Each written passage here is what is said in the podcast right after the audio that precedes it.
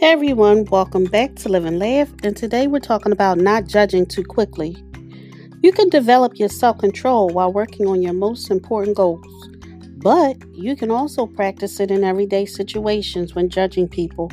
For an example, virtually all of us have done it at least once.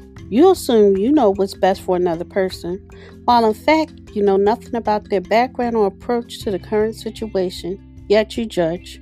It's hard to resist temptation.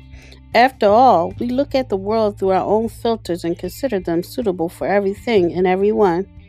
You never know the entire picture, so the best approach is to refrain from judging. You'll improve your people skills, and at the same time, you'll be practicing your self control.